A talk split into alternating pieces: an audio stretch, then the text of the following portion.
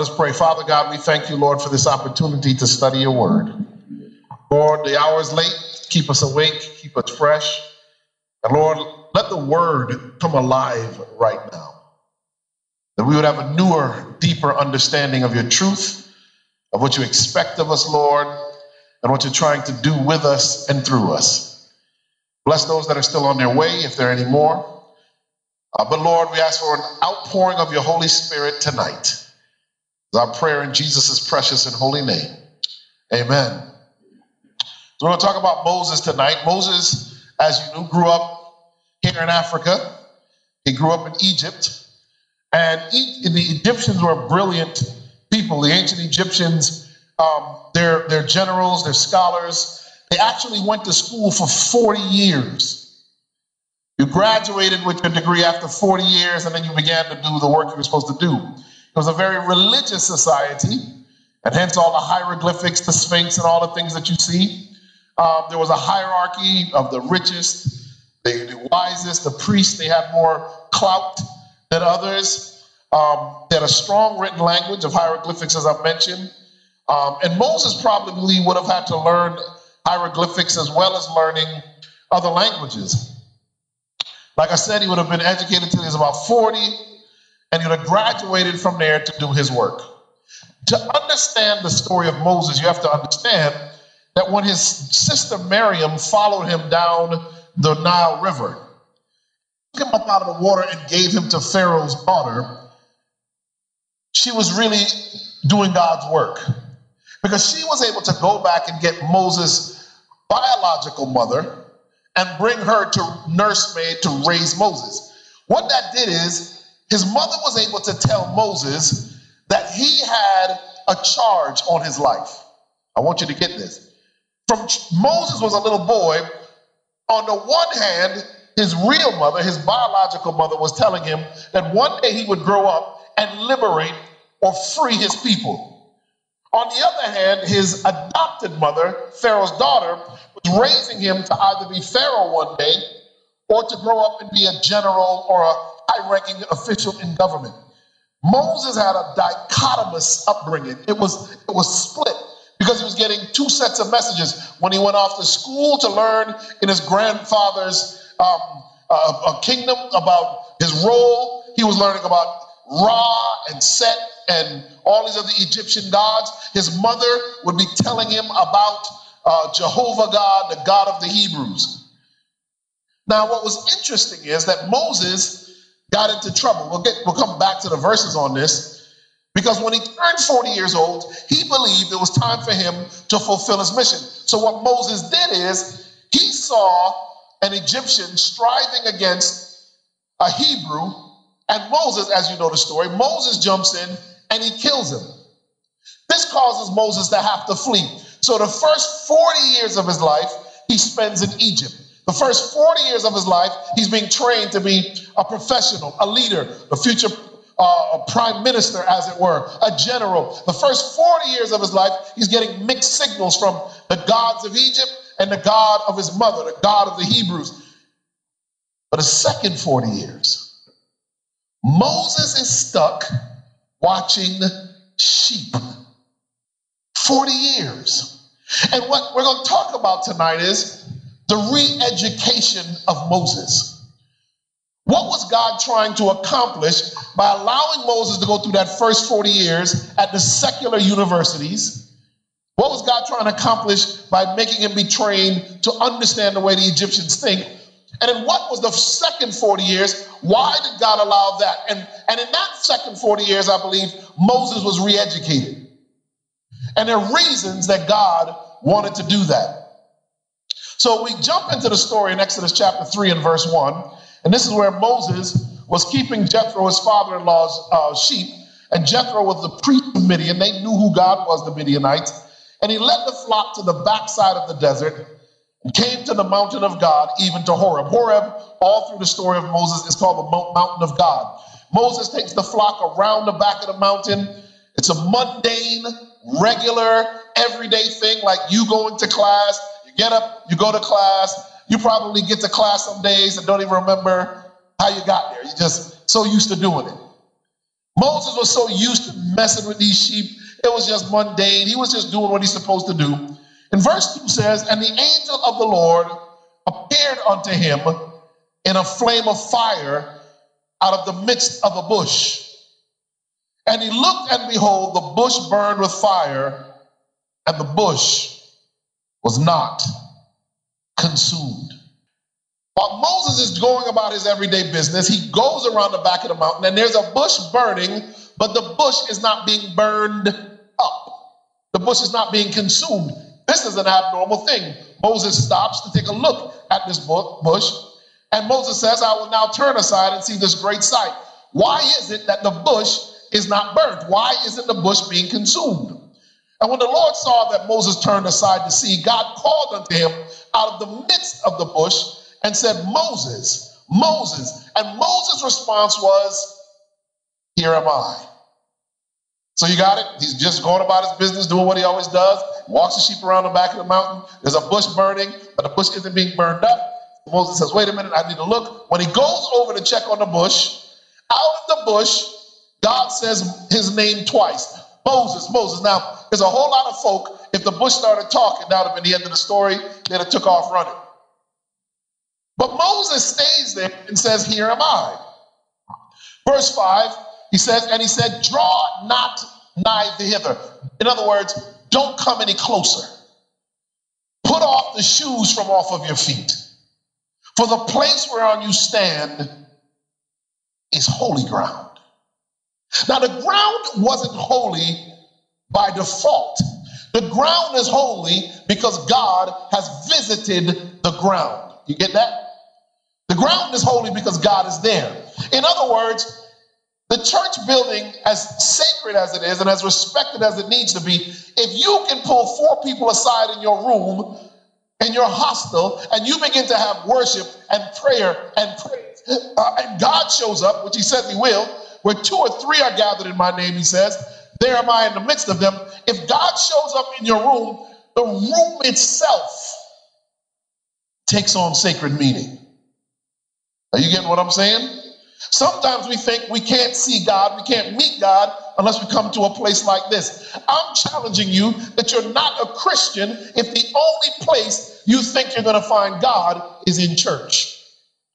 Sometimes in life, you've got to have burning bush experiences. You got to find God where no one else expects to find him, in situations where no one else is looking for him.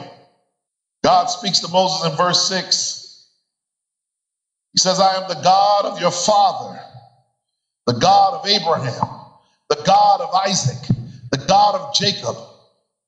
Moses hid his face, for he was afraid to look upon God. I'll give you a few lessons tonight, critical lessons for you as Christian college students, university students. The first lesson is this one Miracles are often found in the mundane. Miracles are often found in the mundane. What does that mean?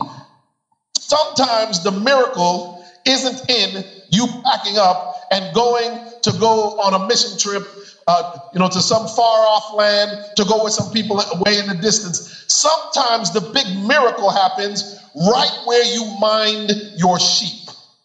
Sometimes the miracle happens when nobody expects it to happen. Sometimes the burning bush will appear in your hostel while you think you've got to go around the world to see a miracle. Sometimes the miracle just happens because you're being faithful in doing what God has told you to do. And if you do it consistently and faithfully, God will bring the miracle to you. A lot of times nowadays, what we have are people who are like, you know, they call some, well, in America, we call some lawyers ambulance chasers because they're looking for an accident and they chase the ambulance. Hey, we're going to sue whoever did. Some folk are miracle chasers. They're constantly looking for a way to find some place where they're going to have a better experience or where they're going to be more of God. And what I'm telling you is that if you will just follow God consistently, 40 years Moses was out there watching those sheep. A whole lot of people would have said, I'm royalty. I was raised in Pharaoh's house. I'm not watching sheep. wasting my life away. And they would have walked away from the mundane, from the ordinary. And in walking away, the miracle would never have happened. Sometimes the miracles happen in the mundane. So going back to Exodus chapter 2, here's the story of Moses. And it came to pass when Moses was grown, this is when he was 40 years old, that he went out into his brethren and looked on their burdens, and he spied an Egyptian smiting a Hebrew, one of his brethren. This is the his, his kind of his origin story, how he comes out of Egypt. And he looked this way and that way. And when he saw that there was no man, he slew the Egyptian and hid him in the sand. Now, this might sound crazy, but I'm going to say it. Moses was gangster. Moses was a rough dude. And you know he was a tough dude because Moses had a criminal mind. The Bible says Moses didn't just kill a dude, he looked this way, looked that way, made sure there were no witnesses. Are you getting this thing? Then when he killed a dude, he went what did he do? The man in the sand like a mobster. Like he was in the, he was in the mafia. He went and buried the dude in the sand. So the next day he comes out, behold, two men, two Hebrew men are fighting against each other. Verse 13 of Exodus 2 says, And he said to him that, he, that did the wrong, Wherefore smitest thou thy fellow? And he said, Who made thee a prince and a judge over us? Intendest thou to kill me as thou killest the Egyptian? And Moses feared and said, Surely this thing is known. Now, when Pharaoh, verse 15 says, Now when Pharaoh heard this thing, he sought to slay his grand, the man was his adopted grandfather, began to look to kill Moses. But Moses fled from the face of Pharaoh, dwelt in the land of Midian, and he sat down by a well. Now, here's what's crazy about the story, and this speaks to something I like to talk about when I speak to populations um, that, that sometimes have suffered oppression. What's interesting is that Moses made sure there were no witnesses in murdering the Egyptian. The only other person in the story that would have witnessed Moses kill the Egyptian is who? It's the man he saved. You got to get this. The only other person that could have seen what happened was the guy who Moses jumped in to stop Egyptian from beating. Now, that guy was so messed up. He was so so uh, a victim of colonization and slavery that when he went out, he must have been the one who snitched on Moses. Think about that for a second. Moses, the Bible makes it clear, Moses tried to check to make sure there were no witnesses. Now, maybe there was another witness not mentioned in the story, but based on the story, the most likely person to have given Moses up was the very man Moses went to help. I warn you, as you stay in Ghana, leave Ghana, go around the world, be careful that the devil does not pull you into the trap of self hatred. The devil does not make you think that you are less than because you because of where you come from or what you look like or or, or, or what languages you speak or don't speak. I, I challenge you to make sure that you don't snitch on the very person who's trying to liberate you. Maybe he went around it the wrong way. But we have a problem with that because many of us we've been we've been trained to believe uh, beauty standards that come from somewhere else. Fairer skin and thinner lips and thinner noses and straighter hair. We've been trained to believe those types of beauty standards. But but I want to submit to you that you've got to understand that, that your value in God is priceless. So valuable are you that Christ died for you. He not only made you the way you are, he died to save you the way you are. The second lesson is this one difficulties often create the best classrooms. Sometimes the best lessons you're going to learn. Moses had some lessons he had to learn. He was going to learn them because he was sent out into the wilderness. Ellen White says in Patriarchs and Prophets, page 247, she says, In slaying the Egyptian, Moses had fallen into the same error so often committed by his fathers of taking their own hand in their own into their own hands the work that God had promised to do. It was not God's will to deliver his people by warfare, as Moses thought, but by his own mighty power that the glory might be ascribed to him alone. Yet even the rash act was overruled by God to accomplish his purpose. Moses was not prepared for his, for, the, for his great work. He had yet to learn the same lesson of faith that Abraham and Jacob had been taught not to rely upon human strength or wisdom, but upon the power of God for the fulfillment of his purpose, of his promises. And there were other lessons that amid the solitude of the mountain, Moses was to receive. In the school of self denial and hardship, he was to learn patience, to temper his passions. Before he could govern wisely, he must first be trained to obey. His own heart must be fully in harmony with God before he could teach the knowledge of his will to Israel. By his own experience, he must be prepared to exercise a fatherly care over all who needed his help. Man would have dispensed with that long period of toil and obscurity, deeming it a great loss of time. But infinite wisdom called him, who was to become the leader of his people, to spend 40 years in the humble work of a shepherd. Moses had been learning much of that uh, of that much that he must unlearn. Moses had been learning much that he must unlearn. So God sent Moses into the wilderness to watch sheep, to do something mundane. Let me tell you something. Some of you, you I know when I was in, in university, when I was in college, there were times when I wanted to give up. I got tired of studying science. I was a biology major, a chemistry minor, the people that were studying other subjects, I won't name any because somebody might get mad at me, seem to have so much more free time. They seem to be able to enjoy life. They were watching the Cosby Show on Thursday night. They were they were going out on dates. They were Saturday night. They were all my friends were gone. I was in the dorm by myself studying. It was I, I got to the point. I remember about my junior or senior year at Oakwood. I, I said, "Man, this is this is this is horrible." I can't do this anymore. And never mind go to medical school and do this for four more years. I said, Lord, I am losing my mind. And, then, and just then, the federal government sent um, some people from Washington, D.C. to recruit on our campus to pick up from us um, a, a federal firefighters. The people I, I didn't even know they existed, but these are people who joined the fire department for the United States government, like for the federal government. And they were going to pay $70,000 a year. Sound like a lot of money, huh? Eh, that's good money to come right out of college. And I was so tempted. I was, I want you to hear this, young people. I was tired of watching sheep. I was tired of the mundane. I was sick of studying, sick of the books, tired of it. I did not want any more time to study and tests to prepare for and papers to write. I was sick of it.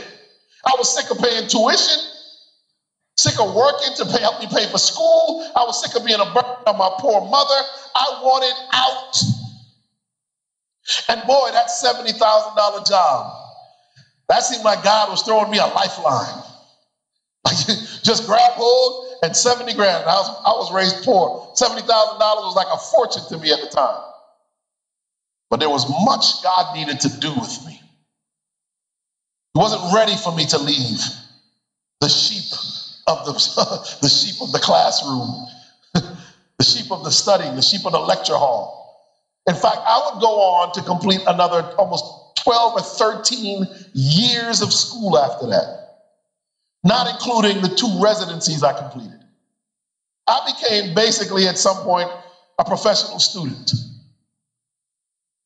Literally. I mean, I, I was in school forever, it seemed. Like, you know. I tell you that because some of you get, are going to get tired. You're going to get this, this going to school thing is going to get overwhelming. But, but I'm here to tell you that, that you can't give up before God is done with what he's trying to do with you. Moses had to spend the 40 allotted years in the wilderness before he could move on and do something else. And let me tell you something what I learned in all those years of school. I learned to trust God. Y'all missing this thing. You see, had I left school and joined the federal fire department, I don't know what fires they fight, but I don't know where they'd have sent me, maybe to some national park. And I'd have been sitting in a in a treehouse watching the forest, waiting for something to start burning. I have no idea what I would have done. But for seventy thousand dollars, I'd have probably bought a Sega Genesis and sat up there and watched. But my point is, that's not where God wanted me. And I talked about this last night. You can't settle for good. God wants greatness out of each one of you. He said you are to be the head and not the tail. So I know you get tired. I know how ridiculous it seems. But first of all, some of you need to spend some more time in school because God is expecting some stuff from you. Some of you, it'll be very appropriate for you to leave school. But one of the things God is doing for many of you, like He had to do with me, is there's a lot I had to unlearn. When I got to college, I, I, did so I did very well in high school. I did well my first year in college. I thought I was the smartest thing since since somebody invented sliced bread. But I had to learn the hard way going through all those years of school, especially in medical school. I went to school, everybody was a genius. Everybody was smarter than I was. And in a moment, I began to learn I'm not going to get through the other side of this four years if God is not the center of my life. Are you getting this? He wants you to unlearn some things. Ellen White says the habits of caretaking, of self forgetfulness, and tender solicitude for his flock, thus developed, would prepare him to become the compassionate, long suffering shepherd of Israel. No advantage that human training or culture could bestow could be substitute could be a substitute for this experience. Some of you are going through some hard times. You got to go through school. It's getting difficult. What you're going through, trying to figure out how you're going to pay your tuition. Some of you trying to figure out how you're going to buy your next meal. Some of you are going through some hard times. I want you to understand that what you're learning now is to trust God in small things because one day He may actually give you, get, allow you to be in charge of some big things. What you're going through now and learning to trust God as to how you're going to pass the next exam, how you're going to find your next meal, how you're going to uh, get, pay your tuition the next semester, all that you're going through now is God preparing you for greater work later on. Don't give up on God when he's training you. Verse in chapter 3, verse 6, it says, Moreover, he said, God says, I am the God of your father, the God of Abraham, the God of Isaac, and the God of Jacob. And Moses hid his face, for he was afraid to look upon God. And the Lord said, I have surely seen the affliction of my people, which are in Egypt, and have heard their cry by reason of their taskmasters, for I know their sorrows. Verse 8, and I came down to deliver them out of the hand of the Egyptians, and to bring them up out of the land unto a good land and a large and unto a land flowing with milk and honey, unto the place of the Canaanites, the Hittites, the Amorites, and the Perizzites, the Hivites, and the Jebusites. Now, therefore, he says, Behold, cry of the children of Israel is come up unto me, and I have also seen the oppression wherewith the Egyptians oppressed them. He says, Come now, therefore, I will send you unto Pharaoh that you may bring forth my people, the children of Israel, out of Israel. The third lesson I want to give you is one that I had to learn the hard way. This one says, What you were trained for may not be what you were called for.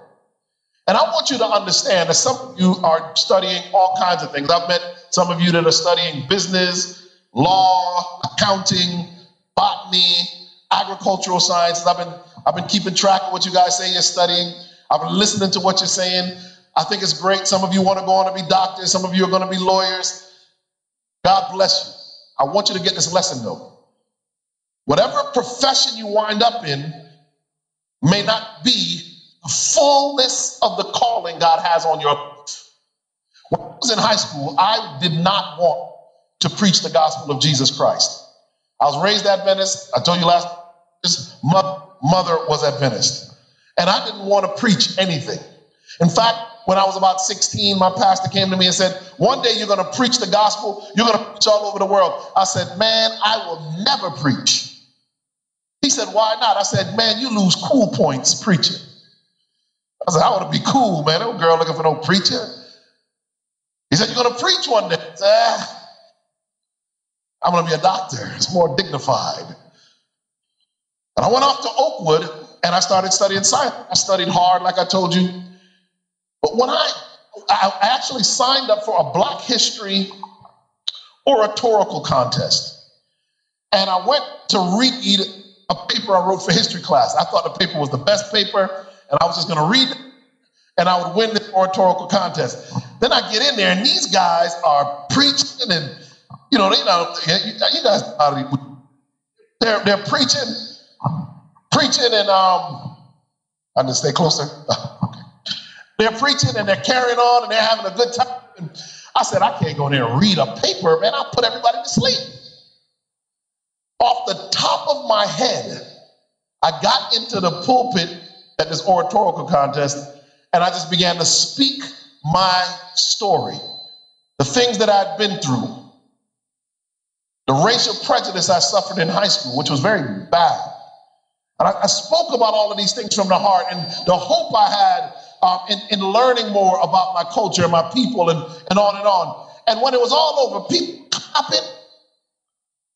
And I won second place in the contest with a talk I gave off the top of my head. I was then recruited into an organization, and we traveled all over the United States called W. Billings Eating in Black.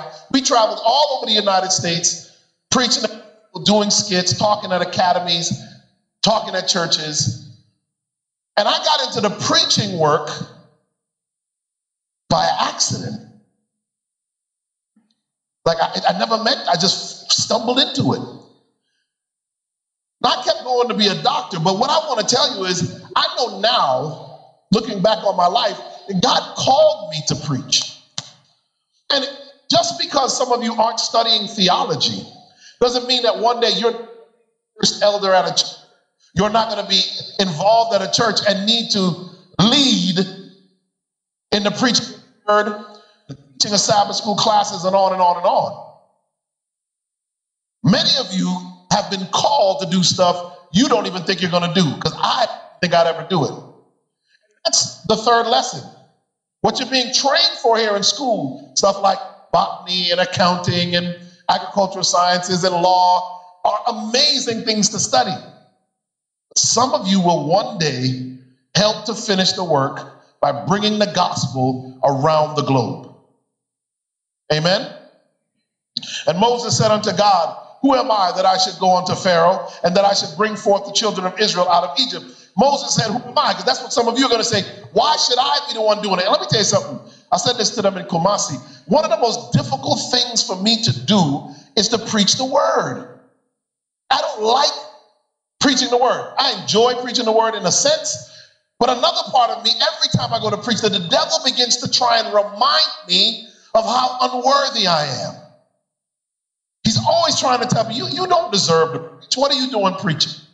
You haven't lived an exemplary life. You haven't lived a perfect life. Look at all the mistakes you made enemy tries to remind me of my past, try tell me how unworthy I am. And I'll have to admit, it's, it's humbling. I, I don't get a big head about preaching. I know, I know a lot of preachers who do. They have really big heads over their preaching because they get a lot of accolades and they get a lot of props and they get a lot of attention. But I, I don't believe, I don't buy into any of that stuff. And I'll tell you why, because that's some of the worst sermons I've ever heard.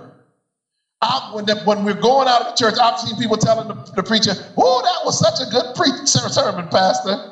I said, "That that was a nursery rhyme. What are you talking about?"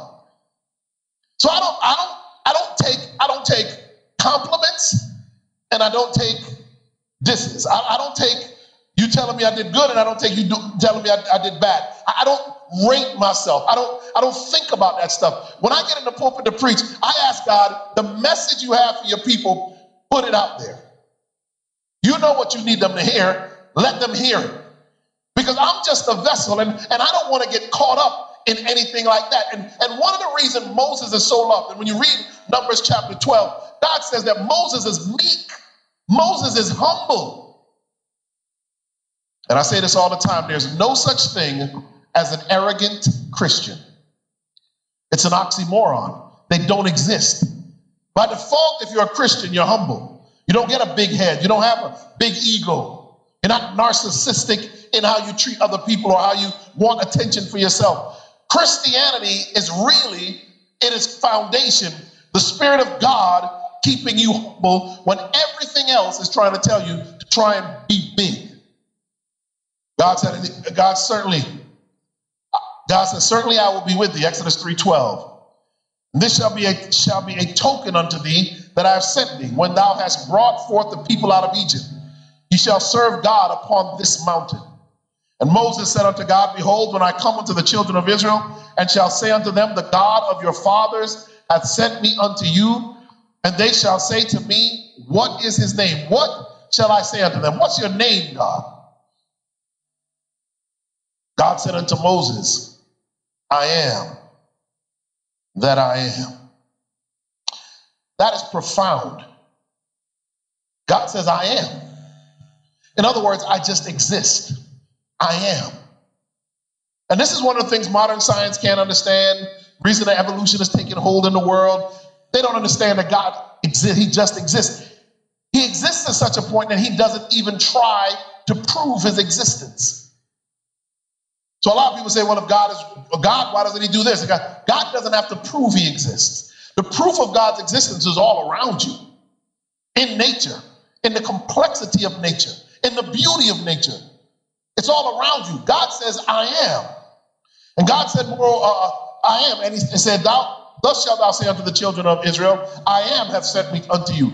And God said, moreover, unto Moses, Thou shalt Thus shalt thou say unto the children of Israel, The Lord God of your fathers, the God of Abraham, God of Isaac, the God of Jacob, hath sent me unto you.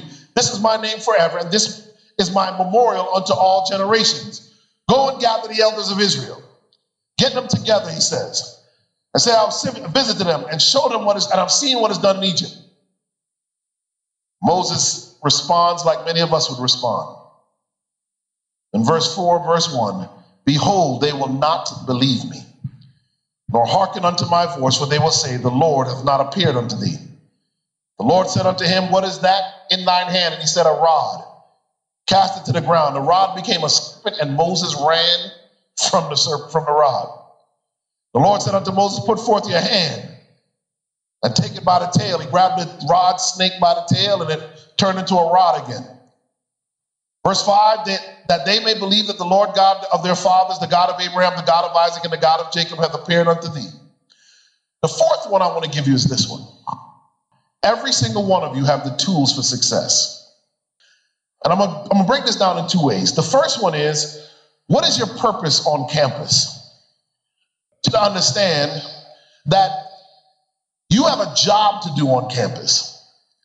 You're not just God has not allowed you to be at uh, what I've heard since I've been here is one of the best universities, if not the best university in Ghana, one of the best universities in all of, of Africa, all, definitely all of West Africa. God has not brought you here just soak up the grades and get ahead. God expects you to be missionaries on the campus. That means you need to be able to relate to people and get along with people. In fact, real missionary work, as modeled by Jesus, real missionary work as modeled by Jesus means that first you must make friends with people. I would ask you, because the, the fourth lesson is this you have all the tools you need for success. On the first hand, in order for you to win souls for Christ on this campus, you know one of the most important things you need to, to do? Just be friendly. Just talk to people. Never get in your mind that somehow, because of who you are as an Adventist or, or in general, never get in your mind that you're better than anyone else. People will read that. And if you read that, who wants to join up with you if you think you're better than me? I challenge you to find a way. You know, some of the campus ministries in the States, and we're talking about some of the folk that actually, even from here, have gone to states and led out campus ministries at places like the University of Michigan. You know how they win souls? They do stuff like cooking healthy meals and having people try healthier food. Some of them have been trained in massage therapy, and when the, when the exams are coming and it's very stressful, girls would some of the girls and give massages to relax them so they'll study better for their exams. Some of the guys would give some of the guys uh, massages. They would do massage therapy to connect with people, and not ask for anything in return. And they would do little things like this throughout the year so that they build friendship, so that the other students see them as people they can trust, that people have their best interest in mind. And guess what happens? So when they're having a revelation seminar and they start inviting people or a Bible lecture series, and they start inviting some of their fellow students, the students are much more likely to go because they're not just inviting them in a vacuum. They're inviting people that they've connected with. So my question to you, those of you who are mission-minded and want to win souls, are you connecting with people? Are you making friends with people? Because that's one of the ways that you're going to win. So that's the fourth thing is you have the tools you need for success, but not just, and we'll move on from that, not just in that realm, tools you need to be successful in life, in the work that you're heading, in the businesses you're going to start. You have the tools for success. There was an article written, and it was describing the skills you need for hyper jobs. How many of you want to be able to work when you leave school? Nobody's raising their hand. Of you want to get a job when you leave school? You must all be rich. well, in the States, that hand, everybody's able to went. Because everybody wants a job because in the States, you leave school with tens of thousands of dollars in debt, student loan debt. Most people, or many people do. So this article was written about how you find um, the skills you need for what they now call hyper jobs. These are the best jobs being created in the world, and they cut across all of your different um, areas of training. Number one, they want people who know how to do discovery. They want people who find the why of things in science or business or daily life. They want people to say, this is why people buy coffee every morning. Because if I can see why they buy coffee, I can get them to buy more coffee, which I don't want people to buy more coffee, but you get my point. The second thing is creativity, positing something new in one's head. Can you be creative? Can you create new things? Can you imagine a new way to create energy? Implementation, making the fruit of creativity real in the world. Some of you will make what someone else invented actually implemented so that everyone in the world wants to use it. Influence, interacting with others to inspire, direct, or empower them. This is the work of a pastor. This is the work of a CEO. This is the work of a manager, a supervisor. Can you influence people to do more and be more? Physical action, interacting with things or the body in mindful ways. These are medical doctors, dentists, engineers, mechanics. So those are the five big skills areas. But then there are three deeper enabling skill areas. And I want you to ask yourself, do you have these skills? Are you ready to really get into a global workforce? Number one, basic mental skills such as perception, classification, and emotional release. Number two, symbolic thinking and interpretation, including language, mathematics, and scientific notation. You have those. Look at the third one.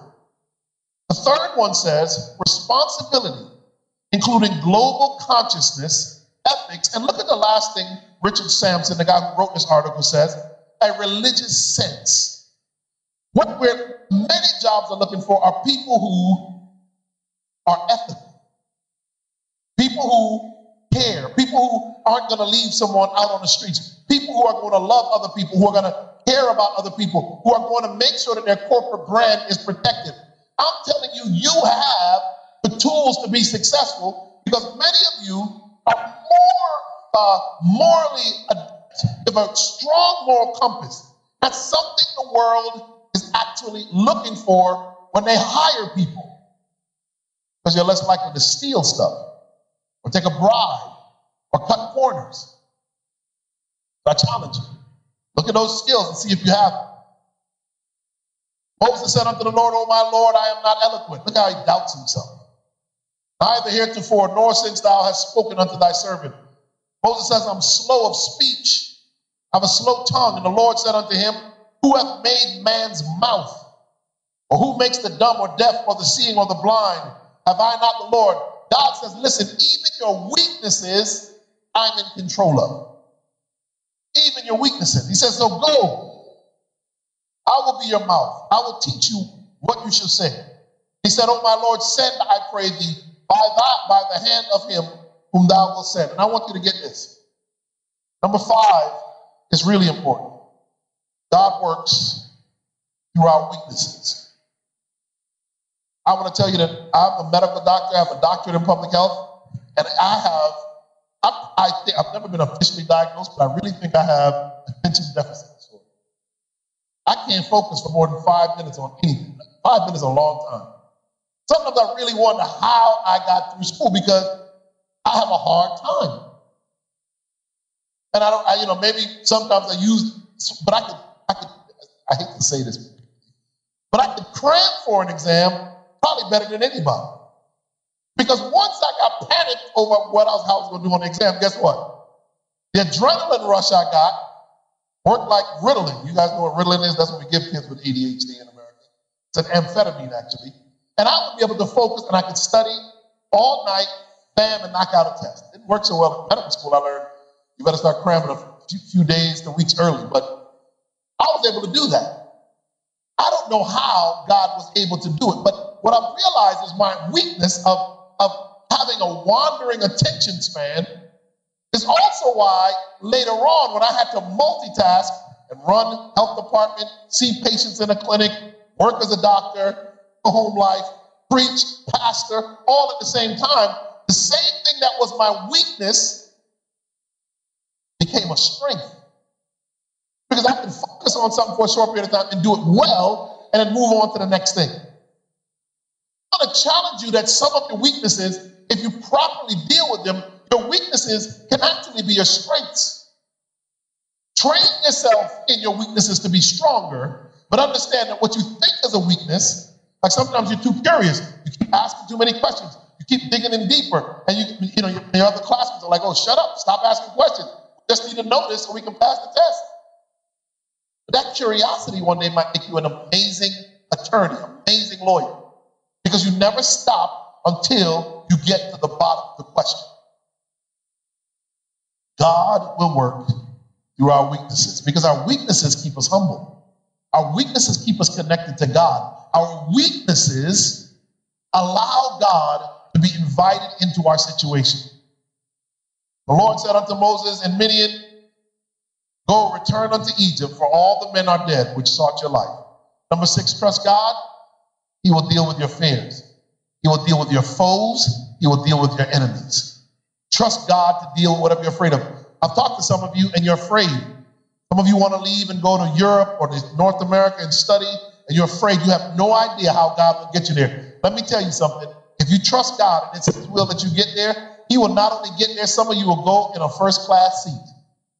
Are you understanding what I'm saying to you? I, I don't want you. You can't live in fear and, and, and, and God fully use you. Faith and fear cannot exist in the same place. We talked about that earlier this week. I'm telling you tonight that if you trust God and if you're faithful to God, you keep His seven day Sabbath holy, you return a faithful tithe and offering. I know you don't have a lot of money, but that makes one tenth even smaller.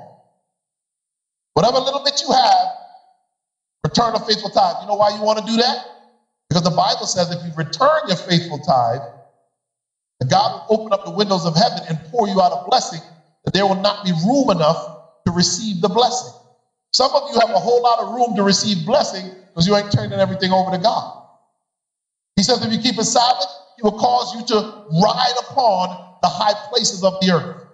I'm challenging you that if you're consistent with God right now in small things and how you keep your time and how you how you spend your money and in returning your tithe to him, if right now you're faithful to him in small things, he will one day give you big things to master.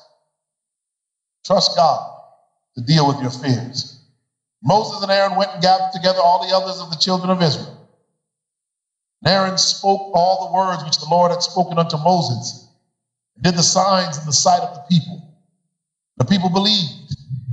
When they heard the Lord had visited the children of Israel, and when they heard, uh, uh, and, and the people believed, when they had heard that the Lord had visited the children of Israel, and that he had looked upon their affliction, I like this. Then they bowed their heads, and what did they do? They worshiped. I want you to get this. They worshiped God before they were delivered. Did you get that? Some of you are waiting for victory before you shout, before you thank God, before you really worship. I'm telling you, one of the secrets to gaining victory is that you worship in advance. You thank God, you praise God before you get the scholarship. You thank God, you praise God before you get the PhD program in the university you wanted, wherever you wanted it. You praise God now that you get a good husband or a good wife later. Uh, so only one person said amen. I hope you find the perfect person. I heard a brother yell amen. All right, that's good. Uh, you get what I'm saying? The problem for some of us, our Christianity is mixed up so that what we do is we say, okay, I'm going to thank God when I get what I want. I thank God in advance because I know He can give me what I want, but even more importantly, He'll give me what I need, what He wants me to have. So I'm, I'm okay with praising God now for what I don't even see. And I'm challenging some. Thank God in advance. A couple last slides on education. Ellen White says our ideas of education take too narrow and too low a range. There's need of a broader scope, a higher aim. True education means more than the pursuit of a certain course of study. It means more than a preparation for the life that now is. It has to do with the whole being and with the whole period of existence possible to man. It is the harmonious development of the physical, the mental, and the spiritual powers. It prepares the student for the joy of service in this world, for the higher joy of wider service in the world to come. You're not just studying for today by God's grace, you're studying for eternity. The last slide is the scripture reading again. Commit your work to the Lord, and your plans will be established. Commit your work to the Lord, and your plans will be established. One of the founding fathers of the United States had a saying that nobody plans to fail, they simply fail to plan. You got to have a plan. I'll tell you, I said earlier, I, I, thought for sure I would quit and give up on medicine. And I would have just jumped and done the fire thing, but I'll tell you what happened. I was contemplating taking that job and just getting out of school at, I'd have been 21 years old, making that kind of money. I thought about the sacrifice my mother made to get me to school.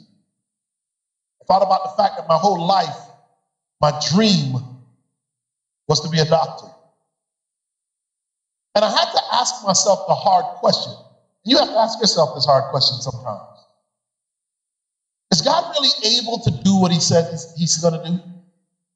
Has he put something on your heart, propelled you towards something, and, and now it's sputtering? Now you think it's just too much. I can't take it. I, I don't think I'm going to be able to get where, I, where God wants me to go. And are you starting to give up before you really even begin to trust God? I came to the conclusion my senior year in college that no matter what happened, if God wanted me to be a doctor, I was going to keep going through the doors as long as they were open until God shut all the doors, and sent me through the window He wanted me to go through. I was I went through some tough stuff my senior year in high school. I've never really said this. My senior year in, in college. Went through some big things, made some mistakes. And while that senior year was going on, I didn't apply to medical school in time. Didn't do as well on the entrance exam for medical school as I should have because I was dealing with other stuff. I didn't know what I was going to do. Because now the job thing was gone. The federal firemen were gone off campus, hired whoever they were going to hire or, or whatever they did. And I was stuck trying to figure out what do I do with the rest of my life. I got in the mail, or it was stuck up on the billboard, or the, the, the stick board at the biology department, something that talked about a post baccalaureate program at Wake Forest University in North Carolina. I didn't know what I was going to do. I filled out the paperwork and sent it in. I thought I was done with medicine. I didn't do well enough on my entrance exam. you know, I, I, I messed up in my application process and I thought it was done. I thought it was over. I took that paper and I filled it out. I, I remember praying over the paper, asking God that if He really wants me to be a doctor, let this door open. Within a week or two, this, this was back when snail mail was how they did all of this stuff. I got a letter in the mail accepting me into that program at Wake Forest University. But here's what God does if you trust Him, if you're patient, full scholarship, a living allowance, housing, textbooks, and as long as I did well in the school, I had a guaranteed seat in Bowman Gray Medical School at that university. I was more than a door opening. It was like the side of the house fell off. And I went there, and you know what was interesting? I went there, got involved with the local church, was preaching, doing Bible studies, and I realized God sent me there not just so I would one day be a physician. God sent me there because He wanted me to be involved in youth ministry at that church. And that prepared me for the youth ministry I would do later. Because I went there and I got straight A's at the time when I was applying to medical school the second time, didn't get in the first time. I wound up getting a full scholarship to medical school at the University of Miami. And one of the reasons was the head of admissions didn't really want any more students from, from our school, from Oakland. At the time, he had a bias against Oakland. But his daughter, this is how God works. His daughter had just been accepted to Wake Forest University to do her undergraduate program. So he thought the world of Wake Forest University. When he saw I had two, two A's at the time, it was the summer session that was done, two A's in the calculus course I took at the school, he wanted me, he, he, he, almost admitted me on the spot. I want you to get this. I was ready to give up. I was ready to go be a fireman. I would have been a bad fireman. I'd be like, hey, the house is burning. I think I'm going in the opposite direction. What God did, you, are you getting what I'm saying? When I was ready to give up, God was just getting started. To re educate me that it's not always in the order I want, it's not always in the way I want. To re educate Moses, you're going to liberate your people, but not on your timeline. You're not going to murder and kill people and deliver uh, Israel out of Egypt.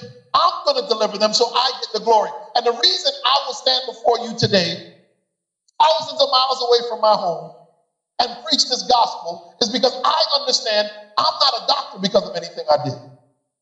I don't have all the degrees I have. I don't have the experiences I have. I don't have the job I have. Nothing I have, I did of my own. I understand, like Moses grew to understand, like Jacob understood, like like Isaac understood. I understand whatever good I have, God has given it.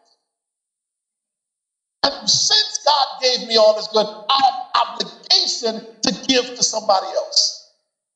And it's not about me. Because I could have failed miserably right senior year, gone a different path, and all the great experiences, all the great work that God has allowed me to do in my life, I would have never done any of it. All the lives God blessed me to save as a doctor in clinical work, public health work, all the good that I was able to do, I would have done none of it except God was merciful to me. And when I was lacking faith and ready to give up, God opened up the side of the house. So I had no door, no window. I just walked where He was sending me. It just made too much sense. And I want to tell you, God will re educate you to understand it's not by your might, it's not by your power, it's by His might, it's by His power, it's by His Spirit that He's going to deliver you, that He's going to do the great things you want done in your life. But you've got to stay faithful with the sheep. Are you getting me? Moses would never have been who we know as Moses. You know how Moses was when he died? 120 years old. He started his ministry at 80. 80 years old is when Moses started his ministry. Some of you, God has great plans for you. But Moses isn't Moses if he doesn't watch sheep for 40 years. My point is the big things may not happen in five years or 10 years. Stay faithful with the sheep. On campus, as part of this fellowship, I want you to stay faithful with the sheep. I want you to invite people to Bible studies. I want you pushing for God's kingdom. I want you working on his behalf. If he can trust you in little things, he will trust you in big things. So I'm going to make an appeal tonight. I'm going to make an appeal asking you to be faithful with the sheep that God is putting in your life. What do I mean by sheep? The people around you that you can befriend no strings attached, so that one day you'll be able to influence them for the gospel of Jesus Christ. I want you to be faithful in the small sheep of your studies, in the mundane, aggravating way that you got to go to class all the time and teachers are rough on you. I want you to stay faithful with those sheep. I want you to stay faithful with the sheep of this fellowship. I want you all to be unified. I want you to trust God. And I want you to take care of each other. Are you all okay with being faithful with the sheep? Stand with me as we close in prayer. Father God, we thank you, Lord, for these young people, these precious souls, Lord. Lord, they are covered by your hand and you've put your word in their mouths. Lord, it's been a long day for them. It's late night now. Father God, here they are. Standing to say, Father God, they're going to be faithful in the little things. They're going to mind the sheep of Jethro in their lives. So that one day, Lord, they can be called to liberate Israel. Lord, many of them uh, are going through things, Lord. Financially, they're struggling. Food for some of them may not come as easy as it should. That's the life of college, Lord, we know, but, but Lord, some of them are worried about exams, tests, papers that are due. They're worried about being able to keep the Sabbath as they matriculate through the school. Lord, they've got issues and challenges. But Father God, tonight, I want to pray a special prayer of commitment over these young people. I pray, Father God, first that they stay committed, that they become more committed. And if they're not committed, they become committed. Pray a special prayer of commitment over them that you, Lord, would commit them into your care. That the angels that excel in wisdom and strength would be given charge over each one of them. Father God, the work that you have for them, not just the profession that they have, you have for them, but the work that you have for them in the building up of your kingdom, that Lord, they would be ready and apt They'd be sharp tools to do that. Father God, help them to realize that you can work through their weaknesses, that all the tools they need they have, there are miracles in the mundane. Father God, teach them to worship you now, even before the big break happens. Father God, ready them to finish this work in this corner of your vineyard. Our prayer in Jesus' precious and holy name. the church say amen. This media was brought to you by Audioverse, a website dedicated to spreading God's Word through free sermon audio and much more. If you would like to know more about Audioverse, or if you would like to listen to more sermons, please visit www.audioverse.org.